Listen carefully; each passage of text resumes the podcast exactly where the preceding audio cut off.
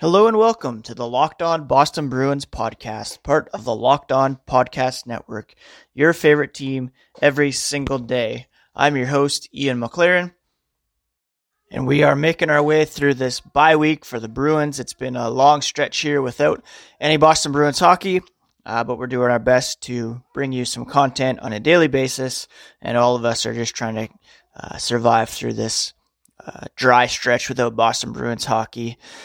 Um, if you hear background noise, children talking, laughing, crying, screaming, it's because uh, up here in Ontario, elementary school teachers are uh, doing rotating strikes, uh, meaning schools are closed today, and uh, two of the three of our boys are are hanging around the house right now playing DS, Mario Kart, something like that. I'm a bit jealous actually, because I'd like to be playing video games instead of recording and and working. But uh, you want to say hi, Henders? Okay. Um, so yeah, my name is Ian McLaren. As always, you can find me at Ian C McLaren on Twitter.com. You can also follow the show at um, where is it? L O underscore Boston Bruins. Um, today on the show, I thought we would open up the mailbag uh, for a few questions, as well as uh, recap the AHL All Star game, in which uh, a couple Bruins played a prominent role in a, another win. And uh, then, of course, take a look at some news and notes from around the NHL. So, yeah, to begin, the Atlantic Division uh, team won the 2020 All Star Challenge on Monday night. This was played in Ontario, California. Uh, Jack Studnicka scored two goals in the uh, final game of the tournament. There's actually six games as opposed to the um, just three that are played at the NHL event. Actually, seven games if you include the final. The Atlantic Division beat the Central Division 3 1, and uh, Jack Studnicka and Providence Bruin captain Paul Carey were uh, instrumental in helping their team win. I mentioned uh, had two goals and an assist in the final. Uh, for the whole event, I believe he had uh, f- one, two, three goals uh, in the event, five points over the uh, four games, I believe, is what he ended up with. And uh, yeah, really impressive um, showing for the rookie in his first professional uh, All Star game. Uh, he is second on the Bruins in scoring, tied with uh, Paul Carey. They each have 30 points. Studnicka has 14 goals and 16 assists in 44 games for the Providence Bruins. Uh, he is only 20 years old. He, of course, has uh, had a look with the Boston Bruins this season and I truly believe he is kind of the next um, center that the Bruins will build around in the future. I really believe he's that good. Not, you know, necessarily uh, Patrice Bergeron or David Krejci good, but still uh, a very talented uh, two-way center that uh, has a very bright future for the Bruins. He had two games earlier this season with the Bruins. He recorded an assist and I think he'll be kind of the next um, second line center uh, for the Bruins that this team can uh, not necessarily build around, but be a, really core member of the next wave for this team uh, if he's able to. Um, I think he will be on the team next year. Get to learn from Bergeron, Krejci, Coyle. Um, that would really be beneficial to him, and uh, yeah, really um, impressive rookie season so far for Studnicka, who also shown in the uh, skills competition. I believe he clocked in around 13 seconds in the fastest skater, uh, which shows off his impressive wheels as well. Uh, so congrats to Studnicka and Paul Carey for the uh, All-Star win. Again, uh, Pastrnak was on the losing end in the final, but he did earn MVP nod at the NHL event. Uh, so yeah, really good to see some uh, Bruins players and prospects excelling at their respective All Star competitions this year. Let's now move into the mailbag part of the podcast as we have a few more questions than usual, uh, which is great. Uh, Zach B at Zach Brooks 29, he asks, What's your favorite Bruins memory? Um, apart from the Cups and the recent uh, trips to the finals, I think my favorite Bruins memory is uh, Cam Neely scoring his 50th goal in his 44th game. Uh, it's an unofficial 50 and under 50, as it was Boston's 66th game of the season where he um, reached that feat. Uh, he tied Mario Lemieux's 88 89 season for the fastest 250 by any player other than Wayne Gretzky. Um, Neely, of course, was plagued by injury at that point in his career. Uh, he only played 49 games that season, didn't score another goal through the remaining five games, so he ended with uh, 50 goals in 49 games, which is an incredible feat uh, for anybody at any level. I think about you know Pastrnak's hot start this season and uh, how he was unable to uh, come even close to reaching 50 and 50. Um, Cam Neely did it uh, with some pretty heavy injury issues that he was dealing with, and um, that was a pretty special to watch uh, for young Ian back in the day. Uh, I believe Zach had another question. He also asked, "What's your favorite ever Bruins jersey or logo, third or otherwise?" That's a tough one, as there's lots of different versions of the Bruins uh, logo and jersey that I, I really do like. Um, I think my favorite primary logo is the one that they wore up until uh, 1994, 95.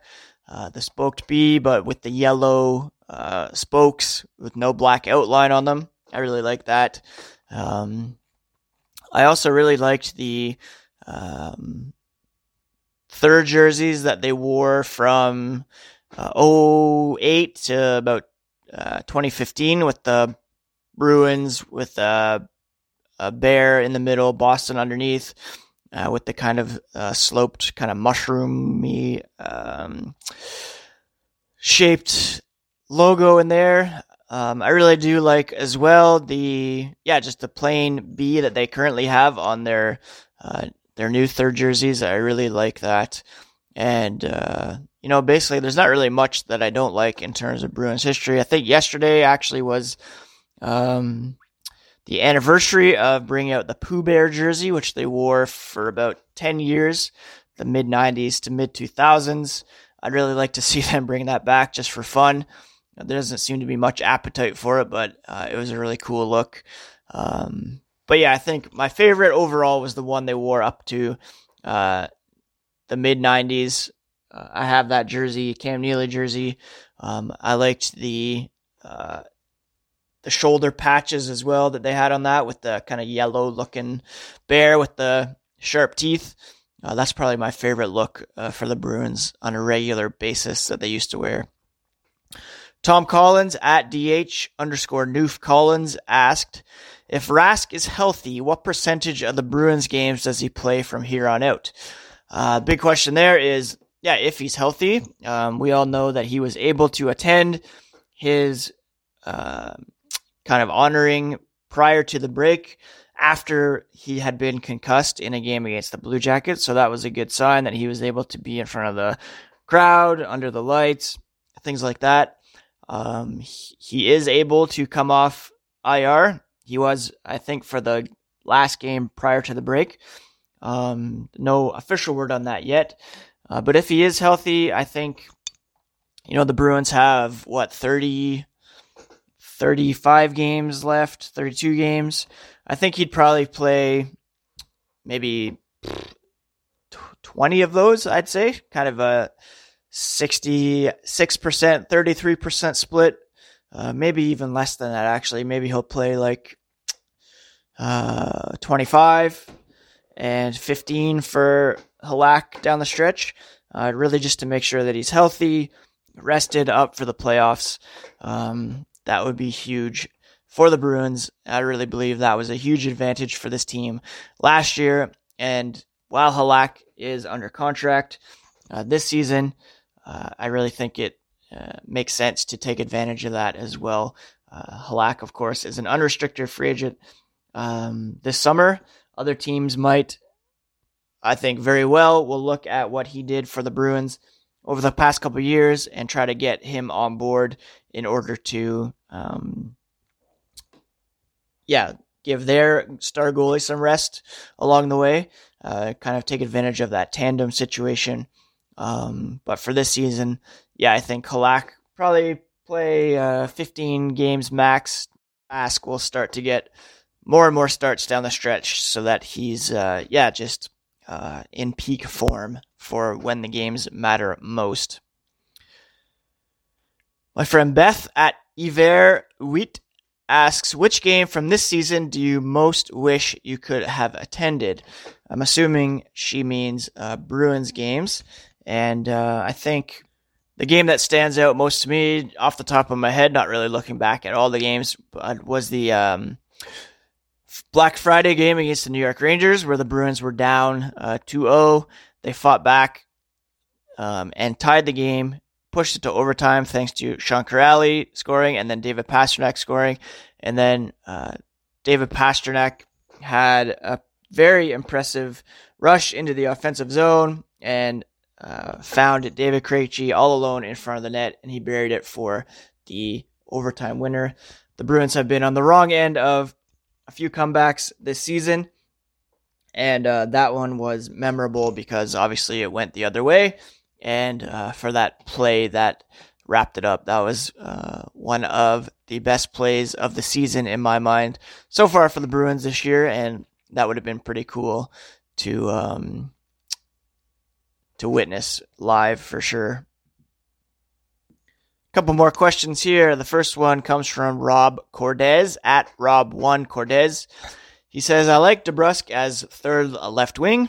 I think Coyle is a good influence and plays more aggressive. DeBrusk needs more of that in his game. Move Anders Bjork to two left wing and go get a 2 RW. What do you think? Uh, this is something I've spoken about on the podcast before. Um, I really do like um, the idea of DeBrusk with Coyle and Heinen on the third line.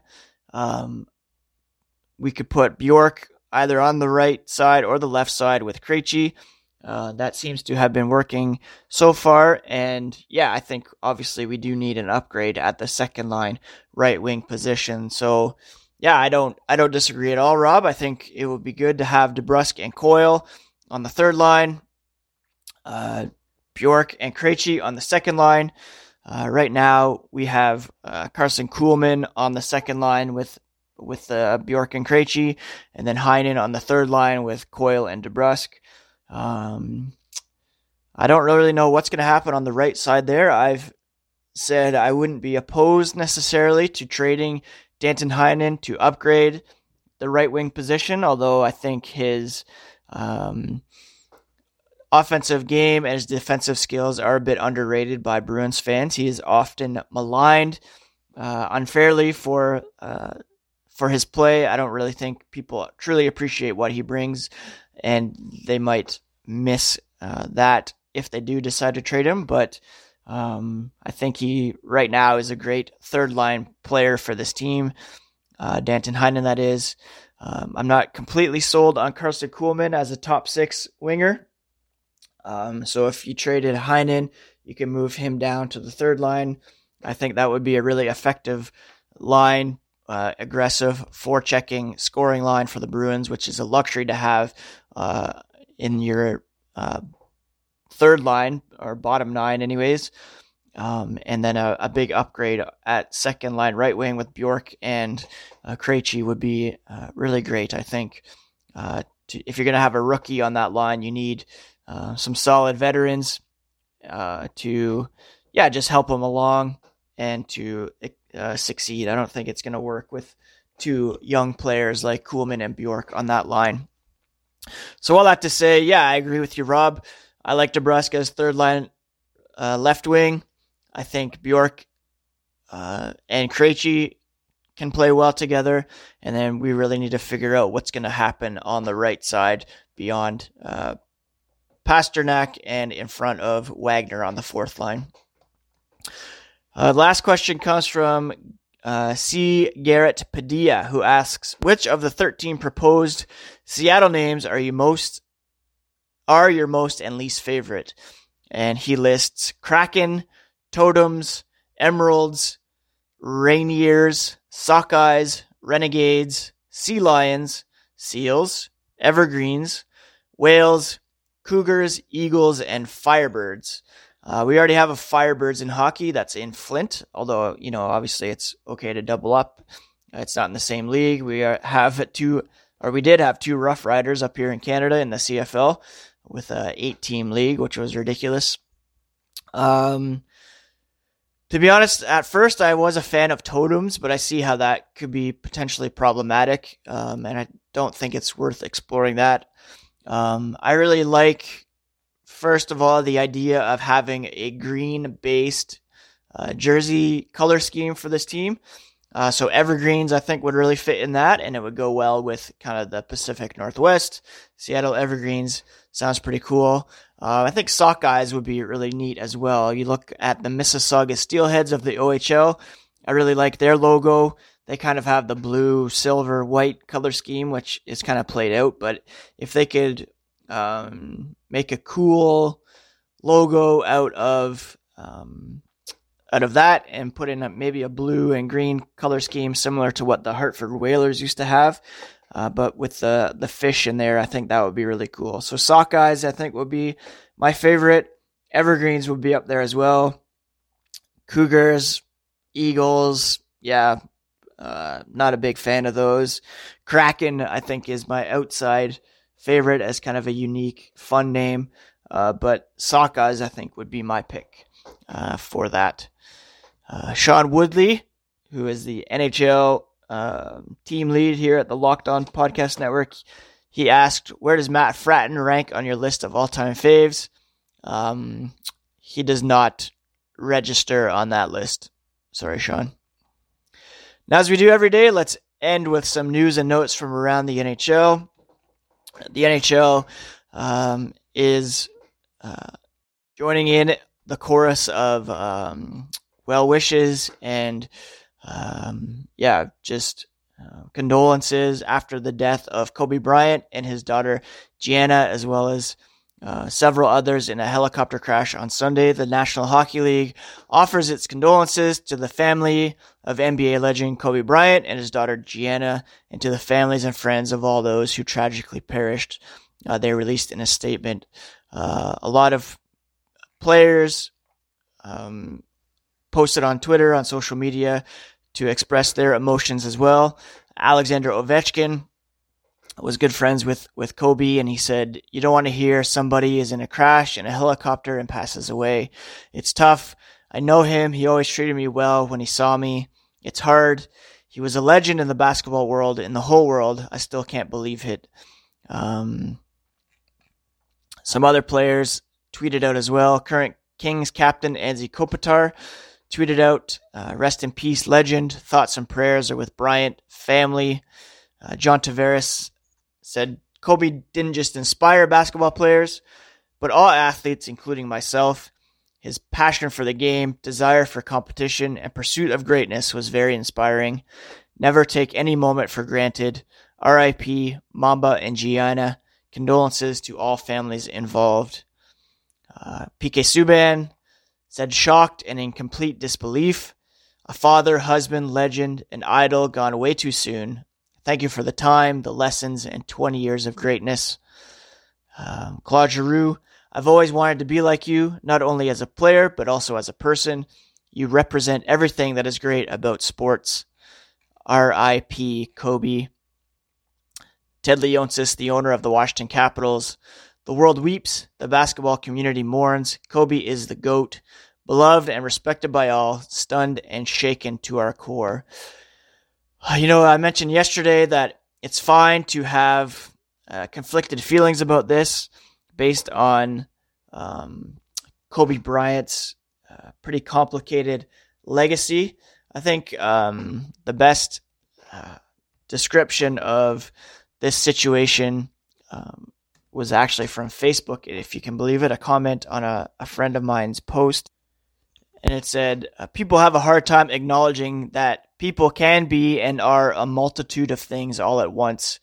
Kobe was an NBA All Star, hero, and a celebrity, and someone who faced uh, sexual assault charges, and someone who died tragically, and he was a father, and he was a husband. Uh, he was all of these things at the same time, and a lot of us have a hard time reconciling his basketball greatness with um, his uh, being a family man right now and having witnessed him, you know, leaving Lakers games and flying to Colorado uh, to, um, yeah, face these sexual assault charges. Uh, the apology that he gave, where it seemed as though he kind of admitted that uh, it was not consensual. And yeah, just all these complicated things that go into uh, mourning the loss of someone who was in the public eye so much, who meant so much to the game of basketball, so much to the world of sports. And yeah, had some problematic elements uh, for sure. And um, yeah, so it's okay to have complicated feelings. Uh, as I said on Twitter the other day, um, it's okay not to say anything at all about it. It's okay to take step away from social media if need be. Uh, it's okay to feel whatever you're feeling about uh, the Kobe Bryant news cycle at the moment. And uh, yeah, it's tragedy, especially for Vanessa Bryant losing a husband and a daughter. Um, it's it's sad for the basketball world, not only because of Kobe's legacy as a, a great player, but also uh, the aspirations that his daughter had to go to UConn, to play in the WNBA, uh, to be kind of the next possibly great player in the world of women's basketball and basketball in general. Uh, so yeah, it's okay to have complicated feelings, and I'm sorting it out myself. Not really sure uh, what to do with it all, but uh, all I do know is that um, it's a reminder to us all to love the people who are in our lives, not to take a moment for granted. Every day is a gift, every breath is a gift, and it's good to remind people in your life of how much you love and appreciate them. I don't think anybody can uh, disagree with that. On to some rumors. Chris Kreider's name remains one of the big um, talking points uh, there's word out of Pittsburgh via the Athletic's Josh Yohe that uh, Jim Rutherford remains keen to acquire a top six winger with Jake Guentzel out of the lineup. Um, so Kreider kind of been uh, tied to the Penguins. Uh, Tyler Toffoli's name coming up there. Those are obviously the big names that are coming up for any team that's interested in a winger. Uh, Toffoli, Kreider, they're free agents at the end of the season, um, so their names are just going to come up over and over. Could be bad news for those teams that are uh, in pursuit of those players, as uh, the asking price could go up and up. But um, you know, something the Bruins will have to uh, mull over whether they're in on these players, whether they're going to um, explore other options, whether they are look internally. Um, you know, speaking of the Penguins, it's also noted that Alex Galchenyuk could be on the move. He's a UFA this summer. Been very disappointing with the Penguins this season. Uh, but there's certainly some upside there, so maybe the Bruins could get him uh, on the cheap and see if that could work. Um, he is a left winger, left hand shot. Um, Bruins, we all know, need help on the right side, so I don't know if that would really be a fit. Uh, but um, you know, we'll see if that happens. Uh, something something to keep an eye on at least. Um, what else was there? Larry Brooks from New York. He really believes the Rangers will be sellers. Um, that even though they're still somewhat in the playoff race, um, he expects them to trade Kreider, Jesper Fast, uh, if they're not re-signed by the trade deadline. Um, they might also explore moves for restricted free agents like Ryan Strome and Tony DeAngelo, who have played very well this season and may, you know, have very expensive contracts coming up that the Rangers might not want to commit to uh, as they kind of are in rebuilding mode and looking well into the future. Um, although, you know, DeAngelo and Strome are still fairly young and could be good building blocks. I don't know why they'd have a real appetite to trade them, but um, they do have $64 million tied up in 13 players for next season. Uh, so they're already pretty well up there. Um, Artemi Panarin really pushing that cap ceiling for them with his pretty huge contract. Um, Josh Anderson is another name that is uh, out there, according to Aaron Portzline of The Athletic. Um, he is a winger that I think would fit in well with the Bruins. Uh, he's a restricted free agent, a year away from UFA eligibility. Um, he's been uh, not producing as much this season as he's been hampered by injuries, but um, he had 27 goals last season. Um, I really think that's an interesting one for the Bruins to take a look at. His game would really suit this team well. Uh, the Blue Jackets are, however, in uh, the playoff race right now. They're actually in, you know, a playoff spot as we speak. Uh, so they might be reluctant to trade him right now. He only has a goal and three assists in 26 games, so his trade value might not be high. He's a right hand shot. And if they do fall out of the playoff race, I really think that uh, he'd be a player that the Bruins should target with, uh, you know, some speed, some skill, and uh, kind of a Bruins mentality, I think, into his game that that could fit well on the second line right wing or even third line right wing. So yeah, that's pretty much it for today's podcast. Uh, again, over the rest of the week, I hope to have some uh, guests on the podcast to break down kind of uh, where the Bruins are, what's coming up next, preview of Saturday's game against the Jets. Tomorrow is Bell Let's Talk Day, so we may focus on that uh, for Wednesday's podcast. But this has been uh, the show for Tuesday, January 28th. I hope you're all having a great week. Um, if you're looking for something to do without Bruins hockey, I highly recommend the Netflix documentary, The Devil Next Door. It's uh, a story that I wasn't really familiar with. I had heard, obviously, of Ivan the Terrible and um, the atrocities committed at uh, Nazi camps during World War II, but I was not aware of uh, this trial in the 80s involving a man from Cleveland who was believed to be Ivan the Terrible. I only have one episode left, so no spoilers, please, but I really recommend it. Uh, it's entertaining.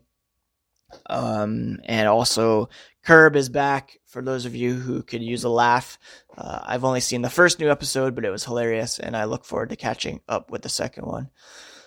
So that's it for today's podcast. We are the Locked On Bruins podcast, part of the Locked On Podcast Network, your favorite team every single day. I am Ian McLaren. You can find me at ENC McLaren. Follow the show at LO underscore Boston Bruins. Take care of yourselves today, friends, and we will talk to you again tomorrow.